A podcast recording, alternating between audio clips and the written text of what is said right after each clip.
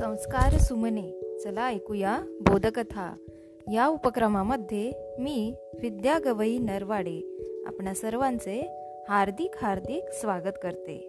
आज आपण वसंत आणि मीरा या ऊसतोडणी कामगाराच्या मुलांच्या मनातील शिक्षणाविषयीची आवड तीव्र ओढ आजच्या कथेतून ऐकणार आहोत. कथेचं नाव आहे तोडणी. गाव सोडून गाडीत बसल्यावर सगळ्यांच्या डोळ्यासमोर फक्त ऊस दिसत होता. निघाल्यापासून गावाकडच्या विचारानं सगळ्यांच्या मनात काहूर उठलं होतं. परक्या गावात आपण केव्हा आलो हे तारा आणि शंकरला उमगलंच नाही. सगळ्या तोडणीवाल्यांनी मराठी शाळेजवळच्या मोकळ्या जागेत गाड्या सोडल्या. बैलांच्या मानेवरचं जू खाली ठेवताच सगळी बैल शेपटी अंगावर मारत अंग खाजवायला लागली. बायकांनी गाडीजवळच चुली पेटवल्या. बाप्या माणसांनी बैल आणि पोरांनी बादल्या कळशा घेतल्या व नदीवर गेली. दामूनही आपली बैल नदीवरून पाणी पाजून आणली. मीरा आणि वसंतनं झिऱ्यावर पाण्यासाठी नंबर लावला होता. तारानं भाकरी थापून तव्यावर पिठलं टाकलं. तेवढ्यात पोरं पाणी घेऊन आली. आव पाचुंदा सोडा. लक्ष्मीनं दिलेला आवाज ऐकून दामून ऐकला आणि पाचुंदा सोडून गुडघ्यानं सरमड कडाकडा मोडून बैलांसमोर सारलं. तसा रामा धोंडू शंकर सगळ्यांनी आपापल्या परीनं बैलांसमोर सरमड मोडून टाकलं.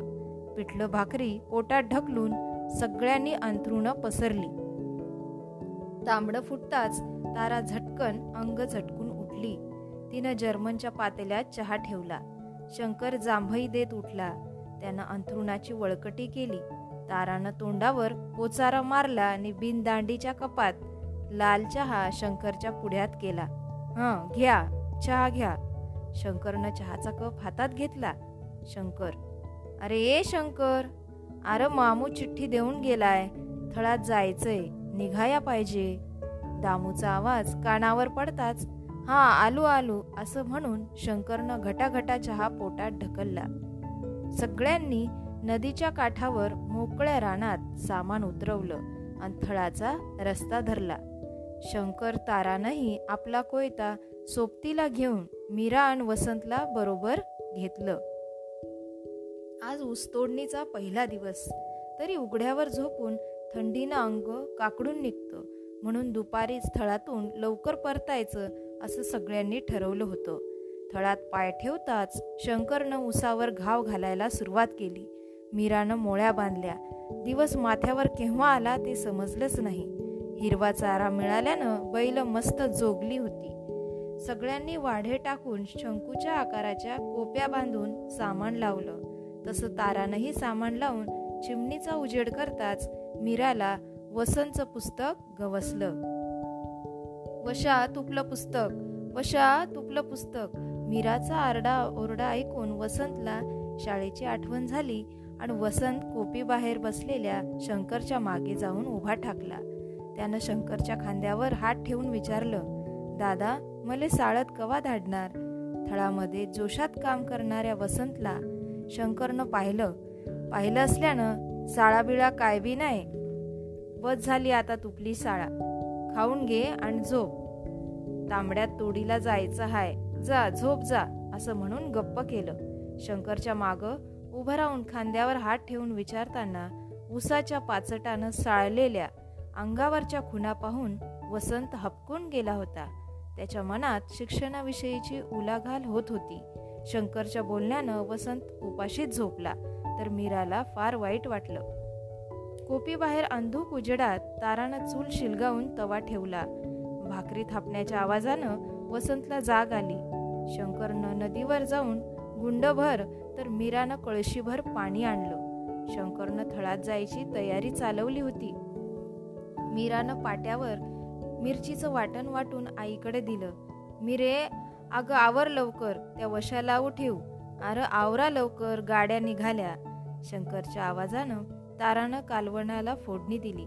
सगळ्यांच्या गाड्या वाटेला लागल्या. शंकरनंही आपली गाडी झुंपली. तारा धुडक्यात कोयता भाकरीचं पेंडकं आणि कालवण घेऊन गाडीत बसली. तशी मीराही परकर सावरत बसली. वसंत कोपी माग खुटून बसला होता. तारानं वसंतपाशी जाऊन समजूत काढून त्याला गाडीत बसवलं आणि गाडी फुपाट्याच्या रस्त्यानं वाटेला लागली. शंकर आणि तारा उसावर घाव घालत होते. तर मीरा आणि वसंत त्याच्या मोळ्या बांधून सडकेला आणून टाकत होते. सडकेवर पडलेल्या कागदावर वसंतची नजर खेळली. तसा वसंतनं कागद उचलून हातात धरला. पण कागदावरच्या संस्कृतमधल्या शब्दांचा उलगडा नीट होत नव्हता. रस्त्यावर सापडलेल्या कागदावरचे शब्द वसंतनं आईला वाचायला लावताच पोरा मला तरी कुठं वाचता येतंय? मपली शाळा तर दुसरीच झाली. असं आई म्हणाली. कागदावरच्या शब्दांचा मीराकडूनच नीट उलगडा होईल याची वसंतला खात्री होती. कारण मीराचंही शिक्षण कसं बसं आठवीपर्यंत झालं होतं. तो झा धावत जाऊन तिला म्हणाला ताई मला सडकेवर कागद गवसला. त्यावर काय लिहिलंय बघ काहीच कळत नाही. पोराचं शिक्षण अर्धवट राहायची भीती ताराच्या मनात आल्यानं तिनं शंकरला बोलतं केलं. पोराचं शिक्षण तोडलं तुम्ही. कामाला हातभार लागतो पण त्याच्या आयुष्याचं काय? अगं होईल समद आता कुठं गाडी जराशी रुळावर आली? घाव घातलेला ऊस ताराकडे देत शंकर बोलला. मीरानं डोक्यावरील मोळी खाली ठेवली. मीरा वसंतच्या हातातील कागद पाहू लागली. वसंत उत्कंठेनं मीराकडे बघत होता. ही वळ होय हे तर संस्कृत मधील वाक्य आहे तमसो मा ज्योतिर्गमय असं लिवलंय मीरा म्हणाली. म्हणजे काय ग ताई? वसंतनं विचारलं. तमसो मा ज्योतिर्गमय म्हणजे अंधारातून उजेडाकडं मीरानं सांगून टाकलं. म्हणजे ग ताई? पुन्हा वसंतनं विचारलं. आता तुला कसं सांगू? हे बघ वशा तुला संस्कृतमधलं वाक्य वाचता आलं नाही म्हणजे अंधार आणि पुढल्या वर्गात जाऊन शिकलास तर? मीराचं बोलणं पुरं व्हायच्या आतच तर काय होईल? वसंतनं विचारलं. तर वाचता येईल म्हणजे उजेड. म्हणजे अंधारातून प्रकाशाकडं. असं म्हणत मीरा माघारी फिरली. तितक्यात वसंतनं मीराचा हात धरून थांबवत म्हटलं अगं पण दादानंच शिक्षण तोडलं तेव्हा वाचायला तरी कसं येणार? ताई काही झालं तरी मी शिकणारच. त्याचं हे बोलणं ऐकून तडातडा तुटणाऱ्या उसागत वसंतचंही शिक्षण तुटत असल्याची जाणीव शंकरला झाली. बाजार असल्यानं आज तोडणी बंद होती. आजूबाजूच्या कोप्यावरली सारी पोरं शाळेत गेल्यानं वसंत एकटाच कोपी बाहेर बसून काय करावं या विचारात होता. शेजारच्या कोपीतून दामूची बायको लक्ष्मी कालवणाच्या फोडणीचं वाटण वाटायला बाहेर आली. पाट्यावर मीठ मिरची वाटता वाटता लक्ष्मीनं वसंतकडं पाहिलं.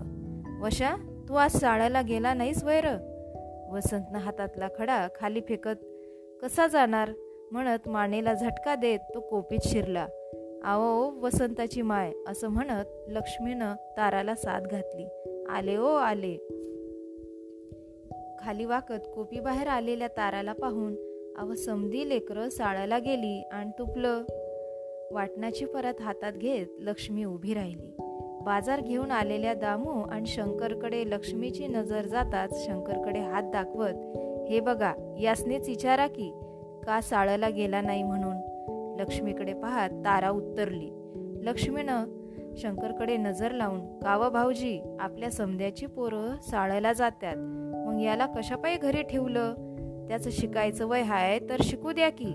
मोठा झाला की कामच करणार होय. होय होय म्या तेच म्हणती. हिचं बी शिकणं अर्धच राहिलं. मीराच्या डोक्यावरून हात फिरवत तारानं लक्ष्मीच्या बोलण्याला साथ दिली. तारानं स्वतःच्या शिक्षणाची आबाळ झाल्याचं म्हणत मीराच्या शिक्षणाची स्तुती केली आणि शंकरला म्हणाली आव ही लक्ष्मी माय काय म्हणतीया ते तर बघा वशाला साळला घाला म्हणतीया थोडस पैक कमी मिळत पण तो आपल्यासारखा आडाणी तर नाही ना राहणार. जाऊ द्या त्यासनी साळला शंकर म्हणाला. लक्ष्मी वहिनी समद खरंय पण हातातली बाजाराची थैली ताराकडे देत शंकरनं मान फिरवली. आता पण बिन काय बी सांगू नगस. उद्यापासनं त्याला चाळायला धाड. सगळं बोलणं ऐकल्यानं दामूनं तोंड उघडलं. कोपी बाहेर चाललेलं सगळं बोलणं आपल्याविषयी असल्यानं वसंतला उभारी आली आणि तो कोपी बाहेर येऊन उभा राहिला. आता समधीच म्हणत्यात तर जाऊ द्या. नाही म्हणू नका. पुढला विचार करा तारा म्हणाली. वसंतकडं पाहत ये पोरा ये म्हणून त्याला जवळ घेत तारानं वसंतला कुरवाळलं. आता तुम्ही समधी म्हणतात तर म्या तरी कशाला आडवा येऊ? वसंता ये इकडं पोरा. आता तू उद्यापासनं साळ्याला जायचं बरं का?